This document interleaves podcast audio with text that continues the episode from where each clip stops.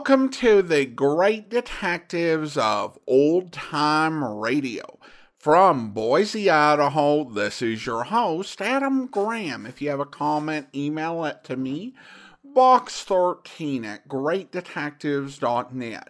Follow us on Twitter at Radio Detectives and check us out on Instagram instagram.com slash great detectives. I do want to encourage you to check out our other podcast, in particular, The War at uh, thewar.greatdetectives.net. It's a podcast that goes through World War II, through a wide variety of different programs, including music, comedy, drama, and news. And we start with the pre war era and go all the way through the war into the post war era. It's quite a journey. I enjoyed taking it, and I would welcome you to listen as well. Check it out at thewar.greatdetectives.net. Well, with this episode, I'm beginning a series of 14, maybe 15, probably 14 episodes that are being pre recorded in advance. So if you had comments on recent episodes of Johnny Dollar or other series, I won't be able to interact with those comments. Also,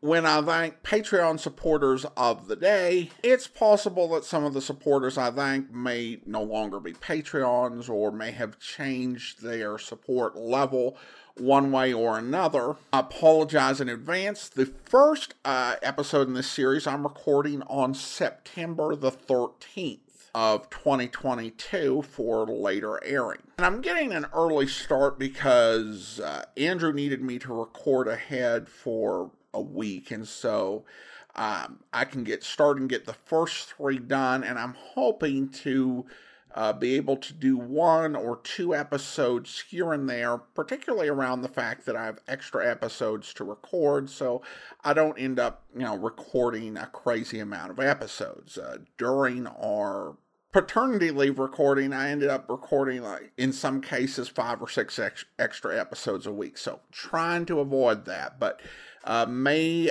be a little out of date in cases and I will say, because of the nature of the Johnny Dollar split, our leave episodes are going to be a bit uneven. Uh, tomorrow's episode, for example, will have been recorded uh, with a mostly normal schedule. Also, if you do have any technical issues, uh, please email Andrew at greatdetectives.net. I'm going to be out of reach for a lot of this stuff, and I'll have details on what's going on when I get back. Though I, I should say, nothing to worry about, all good, and all, you know, just very well planned in advance. So, now with that mystery in place, let's go ahead and listen to today's mystery, which uh, will have us starting out a uh, yours truly Johnny Dollar serial. The original air dates December the 5th and December the 6th, 1955, and it's the Cronin Matter Parts 1 and 2.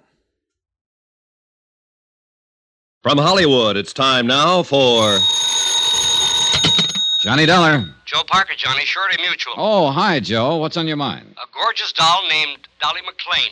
Remember? Sure. The Champagne Dream Girl. Yeah. Dancing darling of the roaring 20s.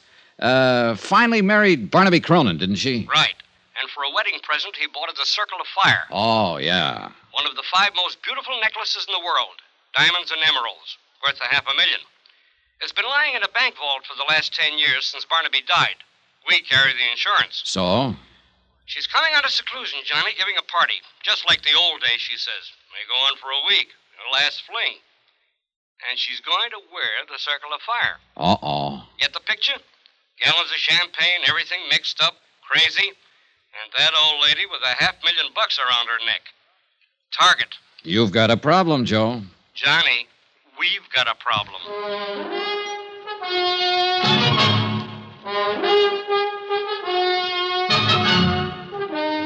Tonight and every weekday night, Bob Bailey in the transcribed adventures of the man with the action packed expense account, America's fabulous freelance insurance investigator. Yours truly, Johnny Dollar.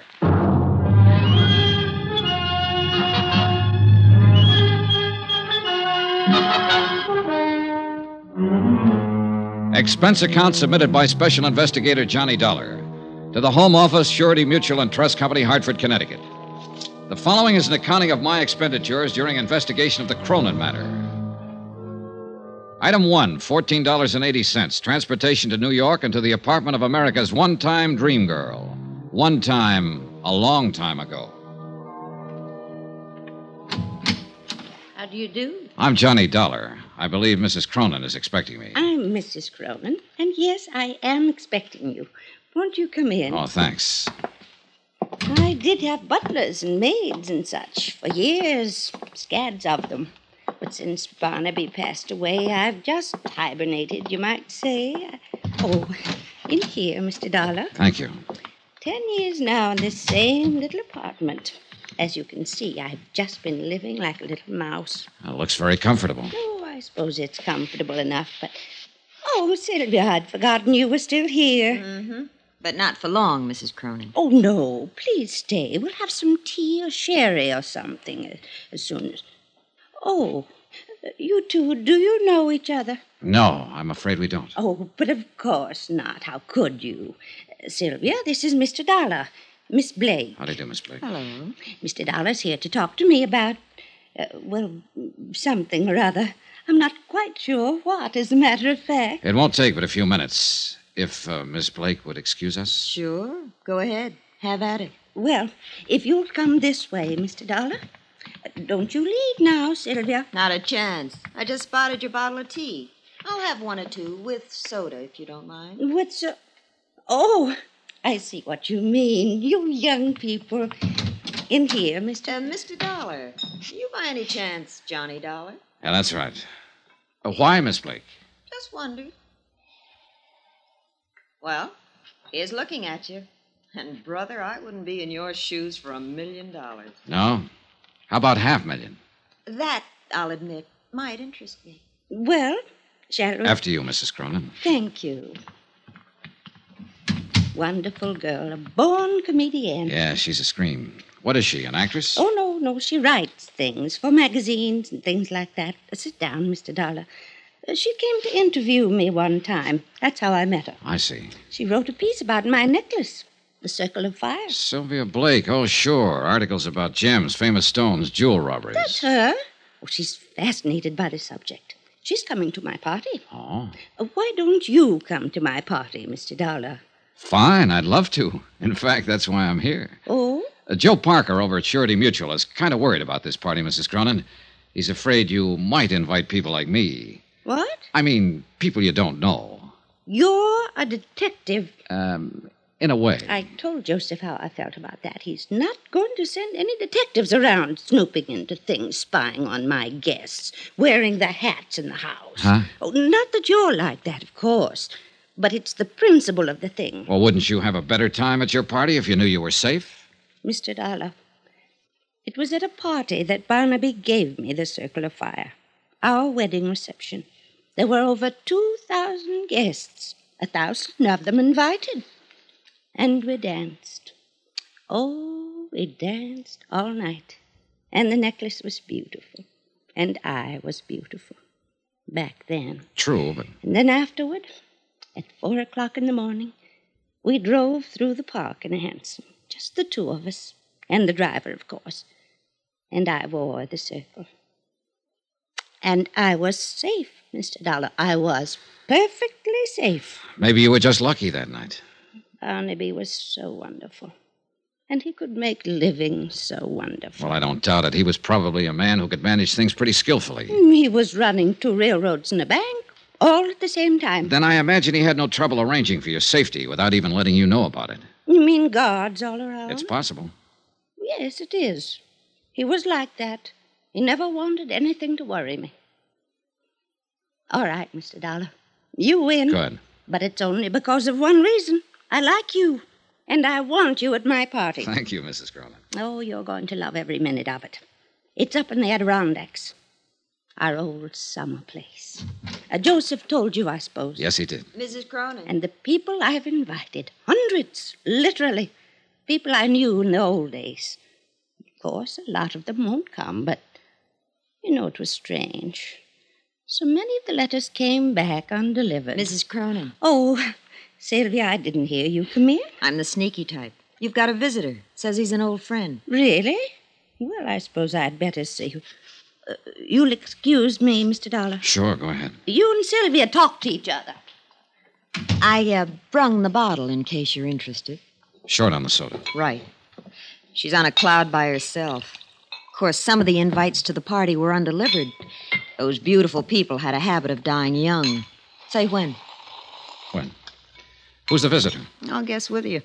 Looks like an overgrown leprechaun. Said his name was Shorty Weber. Shorty Weber. You know him? I know of him, an old time song and dance man, among other things. She probably worked in a show with him back in those dear dead days. Anyway, he's got an invite clutched in his sweaty little palm. Another freeloader, I suppose. Aren't we all? I am, yes. Not you, though. You're working your way. Isn't that what you're doing, one way or another? Meaning? A magazine article, just in case. Written right on the spot. Attempted theft of the Circle of Fire. Clever jewel Why do you say attempted? I'm working my way, remember? Sure, I remember. But it won't be attempted, Johnny. Somebody's going to get that necklace before the weekend is over. I'll bet on it. Would you care to name any names? Pick a name off the guest list. Any name. Suppose I pick Sylvia Blake. You're the detective. You've dug up and written up every big time jewel theft over the last 50 years. You're bugged on the subject, obsessed with beautiful gems. Fits my personality. I'm rather beautiful, too, in a brittle and glittering sort of way. Don't you think so, Johnny? I think you work pretty hard at that tough act, Maybe. and I think you'd give your right arm to own that necklace. Going after that would really be going for the big one. Going for broke. And somebody will do it, Johnny. Wait and see. She left a few minutes later with the bottle under her arm and a chip on her shoulder. With the girl gone and the scotch gone, there seemed to be no point in me hanging around any longer. So I went looking for Mrs. Cronin to say goodbye. I didn't find her, but I did find her caller, Shorty Weber. He didn't hear me come into the room. He was too busy. He was hunched over Mrs. Cronin's writing desk, going through her mail. You won't find it there, Shorty. Who's that? Hold it, Shorty. Don't try to reach for it. I, I, I wasn't gonna. Uh, honest, I wasn't. Turn around. Put your hands up against the wall. You, you got me all wrong. I wasn't gonna relax. do nothing. I, I was Ah, just coming. 38, stub barrel, clip holster. Nice gun. Uh, it belongs to a friend of mine. Bad business, Shorty. An ex-con packing a gun. Oh, I guess you're Johnny Dollar. She said you was here, and I, I, I know what you're thinking, Mister Dollar, but you're wrong. Why, Dolly, uh, Mrs. Cronin, she's an old friend of mine. I tried to get her to marry me once, over 30 years ago. A lot and can I- happen in 30 years. Does she know you've served time in prison? Yeah. She thinks I was on tour, Europe and Australia. She never reads a paper or hears anything. Don't tell her, Mr. Dollar. Please don't. You know, it's quite a coincidence, Shorty. It was jewels that time. A big affair in New Orleans. And you were hired as an entertainer. A diamond bracelet, wasn't it? And you were caught cold. It's the only time in my life I ever done anything like that. And I went again. Not, especially not to her. Why, I, I, I'm planning to look out for her at this party. That's why I bought the gun. And is that why you were going through her mail there? Yeah, I wanted to see who was coming. I learned things while I was doing time. I know how the word gets around in a big deal like this. There's a lot of wrong guys in this world. No argument, Shorty. Yeah, well, you met her. You, you, you know how she is. She's a babe in the woods on something like this. Should my ears be burning, or is it some other babe you mean? Not for me, Dolly. You're the only babe I ever could see. Oh, Shorty, you never give up. Oh, uh, do you two know each other? Uh, Not exactly, but we found we had a mutual friend. A certain state prison warden. oh, how nice. Shorty's always doing benefits at those places. Uh, Dolly. yeah, yeah, that was it. He did a benefit there. oh, well, I'll bet you went over big. Well, you know. You're too modest, Shorty. Why they loved him, Mrs. Cronin. Hated to let him leave. Yeah. Well, uh, uh, speaking of leaving, uh, I got a shove now. Don't take any wooden nickels. It was crazy and corny and sad. The whole idea. I guess the sadness of it hit me when I was saying goodbye to Mrs. Cronin at the door. The gaiety slipped for a moment, and suddenly she was old and tired. And at the same time, she was a scared little girl. And then she said something strange, and the shivers ran up my back.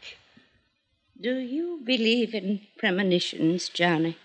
Well, I have a hunch now and then. Well, whatever it is, it's the reason I'm doing this. Having this party.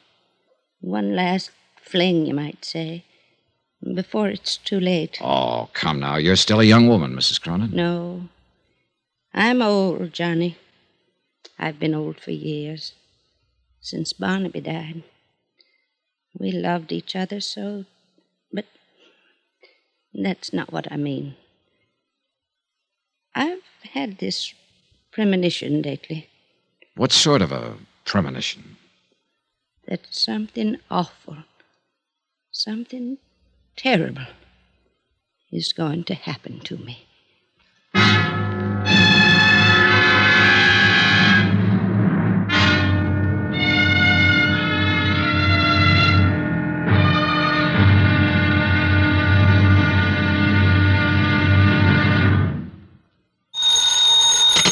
Johnny Dollar. Mr. Dollar, this is Jason Jason I manage Mrs. Cronin's trust fund.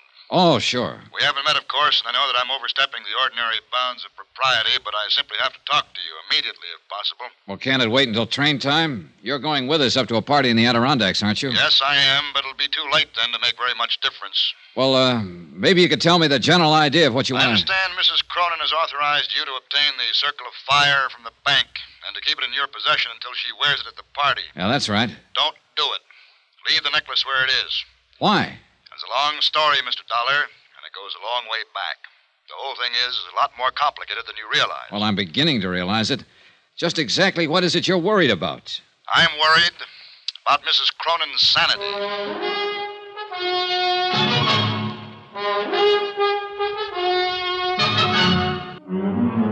From Special Investigator Johnny Dollar, New York City, to the Home Office Surety Mutual and Trust Company, Hartford, Connecticut.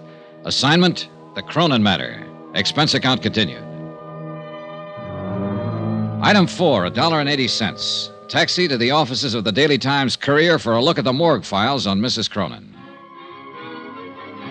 The clipping started with the year 1916 when a bright eyed, wide eyed kid named Dolly McLean danced her way out of the chorus lines of a two bit musical and straight into the limelight of Broadway. One hit show after another, hits just because she was in them. And parties, balls, social affairs. The Dancing Darling. A critic tagged her with a name in her first write up, and the name stuck. So she danced, danced away the mad, crazy years that followed World War I. And like everybody else, she lived it up. There were rumors of engagements, love affairs, the Baron this, Count that, one after another. Shorty Weber was mentioned a few times. And Jason Prell was in from the beginning, as a promoter, though, a business manager, not as a lover. Her friends were mentioned, hundreds of them. Then Barnaby Cronin came into the file. Boy wonder of the business world, the golden prince. Engagement, marriage, and Barnaby's fabulous gift to his new bride a half million dollar necklace of diamonds and emeralds, the Circle of Fire. Then Barnaby's sudden death, Mrs. Cronin's seclusion. End of file. Expense account item five $24.30, transportation, hotel, and incidentals. And a taxi to the railway station to find the special coach Mrs. Cronin had chartered to haul her guests to the Adirondacks and to her roaring 20s weekend party. I purposely got there early, but one of the guests was even earlier. Mr. Dollar, wait. Hmm? You are Mr. Dollar, aren't you? That's right, but I don't Prell, think. Jason Prell. Oh. I thought you might come down early to meet the bank messengers. Thank heaven you did. Well, I'm afraid I don't. Dollar, see- I've known Dolly McLean and Mrs. Cronin for over 35 years. All that time, I've managed her business affairs, arranged her personal contacts, been like a father to her. Yeah, I've read the newspaper clippings. Well, newspaper stories can be misleading sometimes. They build things up. Sensationalism. It's true, of course, that Dolly and I had some quarrels. Who doesn't? In spite of everything, I was still her best friend. Go on. I know Dolly, know her better than anybody else in the world. I know how she's gone downhill since Barnaby died, especially in the last year or so. And I know this whole idea is the worst possible thing she could do. Have you tried talking to her along that line? She won't listen. She's dead set on it. I'm hoping you can help. How? Point out to her how dangerous it is to go off into that isolated place with a piece of jewelry as valuable as a circle of fire. It's worth a fortune. Somebody's bound to try to steal it. I still don't get what you're driving at, Mr. Prell. But I just told you, it's the risk that's involved. To whom? Why, Mrs. Cronin, of course. She knows about the risk. She's willing to take it. She doesn't know what she's doing. Hey, you said something on the phone about her sanity. Are you trying to imply that No, she's... no, no, no. Not, not yet. But she's not well. She's burned herself up back in those early years, and she hasn't much left. The only thing that keeps her going is has a crazy kind of belief. Belief? Dolly believes in people. So do I, Mr. Prell. Well, yes, yes, of course. But Dolly's whole thinking hinges on it. All the people she knew back in the heyday, the people she calls her friends, in her book, they can do no wrong. She lived in a dream world, still does, like a fairy princess. But it never really existed. Things weren't like that back in those days, Mr. Dollar. So I've heard. Most of the people she thought of as friends were only trying to use her. Barnaby and I would block them off, take care of things when things had to be done, and let her go on living happily in her never never land. And now, that's the only land she has to live in. Is that what you mean? Exactly. Why, some of those friends would cut their mother's throat for a tenth of the value of the Circle of Fire. Those are the guests she'll have at their party. Well, I've already been told once that somebody will steal that necklace before the weekend is over. Do you want to add your prediction? I think somebody will try, and that's all that's needed to start that dream world of hers falling apart and to make her face things the way they are. May I ask you a question, Mr. Prell? Oh, yes, of course. This trust fund you're managing that her husband left for her, just how big is the setup? Barnaby Cronin was a wealthy man, Mr. Dollar, but he had his ups and downs like every business investor. The capital is adequate for her support, but not much more. Is the necklace a part of the trust capital? It's her own personal property. Otherwise, I could have prevented it from being taken from the bank. You have complete control of the trust. then? Yes. Barnaby knew that she had no understanding of business matters. I see. She's old, Mr. Dollar. Older than her years. Tired. All that keeps her alive is her belief in the past. Yeah, her dream world, where everybody loves her and protects her, where she's still a dancing darling. And if that dream world is destroyed, she'll be destroyed along with it. Now, phone the bank, Mr. Dollar. Ask them not to bring that necklace here. I'm afraid they think I was crazy. Why? Because I've got it with me, Mr. Prell. I picked it up myself two hours ago. Then heaven help us all.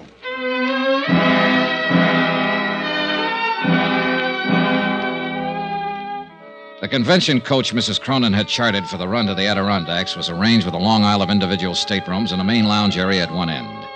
It could accommodate 50 people, but when the train pulled out, there were only six of us in the coach. Six. Out of the hundreds of friends she'd had in the old days when she was in the big time and on top. And even out of the six, three of us were new acquaintances, people who hadn't known her back when. I was there, of course, because I'd been hired to be there to protect her fabulous necklace. And Sylvia Blake, still playing it tough and cynical, was probably hoping for a magazine article, or hoping for something. But the third newcomer, there was the question mark. Oh, I think this whole thing is just too exciting for words. Don't you think it's too exciting for words? Well, I. I know uh, who you are, of course. You're Mr. Johnny Dollar, and you're supposed to protect those fabulous jewels. And I'm Laura Dean. And I think we ought to call each other Laura and Johnny, because after all, it's a party, isn't it? Up till now, I was having doubts.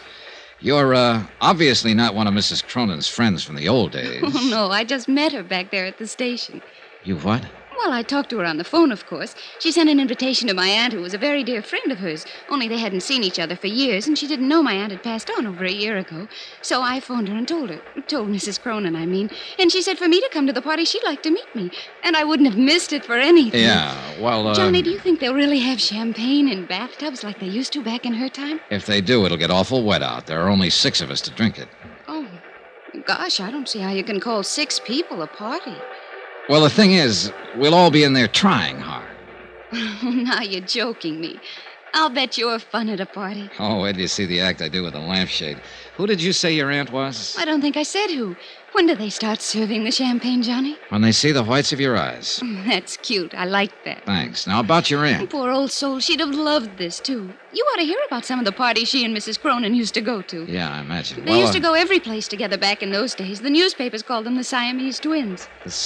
Siamese twins. That was just an expression. Fritzy like... Morel. Is that what you're saying? That you're Fritzy Morel's niece? Sure. Did you know her, Johnny? No, I never met her. Oh, you'd have liked her. She was a lot of fun. Loved to party. Gosh, I thought there'd be more people than this. How come we She kept babbling on, and I listened to her, tried to figure her out. The chatter was smokescreen. Underneath it, she was cool, sharp, and shrewd. I didn't know what she was up to, nor why she was here. But I did know one thing. Fritzie Morel had died about a year ago, true enough. But she'd left no surviving family and no niece. Laura Dean was a liar.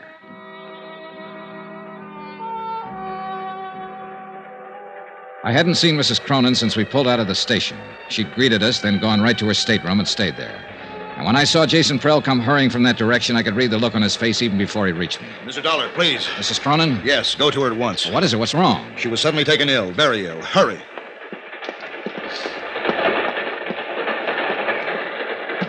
Mrs. Cronin. Come in. Oh, I'm all right now. Oh. It was just nerves. I've had it before.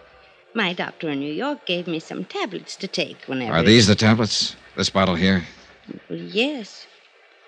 You know what they are, Johnny? Uh, yeah, I know. All right. So he does say it's my heart. But he's wrong. It's just nerves. Yeah, sure. That's not why I sent for you, Johnny. You have the necklace. Yeah. Want to see it? No, I'll wait until it's time to wear it. Johnny, I've written something here. I'm going to sign it, and I want you to sign as a witness. Well, uh, all right. Unless you'd rather have Jason Prell. No, Jason would argue about it. There. Now you sign. There you are. Keep it for me. Do you mind if I know what I've signed? Of course not. Read it if you like. In the event of my death, I, Dolly Cronin, being of sound mind, bequeath the necklace known as the Circle of Fire to Sylvia Blake. Sylvia loves jewels. She'll appreciate it. Yeah, imagine she will. And She's not to know about this, you understand, because, of course, it'll be years before she gets it. Oh, sure it will. Now, you'd better try to get some sleep. I'm going to. And thanks, Johnny. It was nothing. You know something? I was heartbroken when they didn't show up at the station. All my old friends. But I've been lying here thinking, and I've finally figured it out. Oh? They all went on ahead. They'll be waiting at the house. They're trying to surprise me. Don't you think so, Johnny? I said, yes, I thought so. But I was lying because I didn't think so. But she was still a dancing darling, and she had that way about her. You wanted to protect her. I didn't go back to the lounge. I walked down the corridor to my stateroom. It was night by then, and the corridor was only dimly lit. My stateroom was dark. When I opened the door, I caught a bare flash of movement too late. Oh!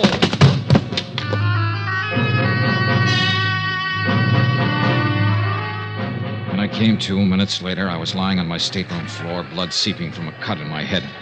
I felt in my inside pocket for the bulky leather case that had held the necklace. It was gone.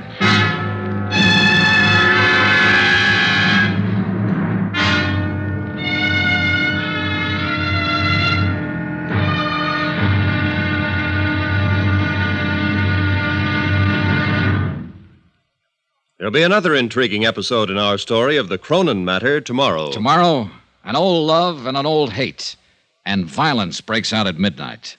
Join us, won't you? Yours truly, Johnny Dollar.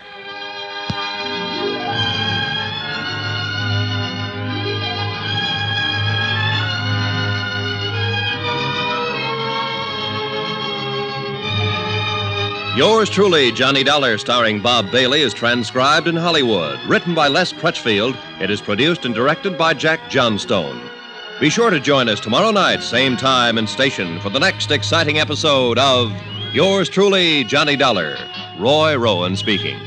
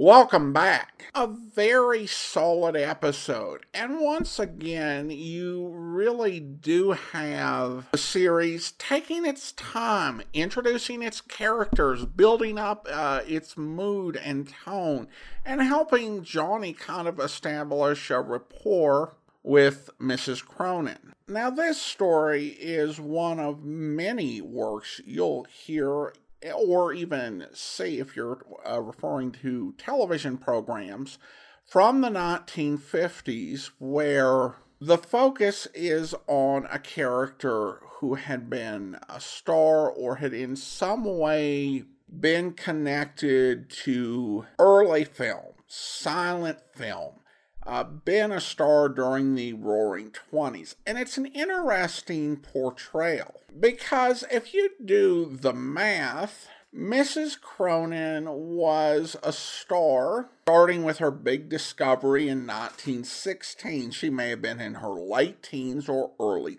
20s. So this uh, at this time she would probably be in her late 50s and or early 60s. I mean, for a comparison, think of someone who was in their 20s, early 20s in, let's say, the early 1980s and became a film star or a TV star. Now, certainly some of those actors have passed for various health reasons, but we have uh, scads of such stars around. I'm not going to name any names. Recording this seven months out, so I don't want to be ironic. But you know, there are so many stars from eras. You know, we're making sequels and follow ups to things that were originally released in the 80s and 90s. And we've got original cast members back. So it can be a bit hard to relate to this, but they did hint at the fact that uh, a lot of people from this era really died very young uh, because there was a lot of hard living back in the roaring 20s. Mm, uh, and that was definitely true of actors. They reference that in this story, but try to be very gentle about it with references to uh, Mrs. Cronin being uh, old beyond her years. So it's not a case of radio just imagining people in their 50s and 60s as overly frail, but it's a portrayal of how different aging was for many people in years past. Well, now let's go ahead and thank our Patreon supporter of the day.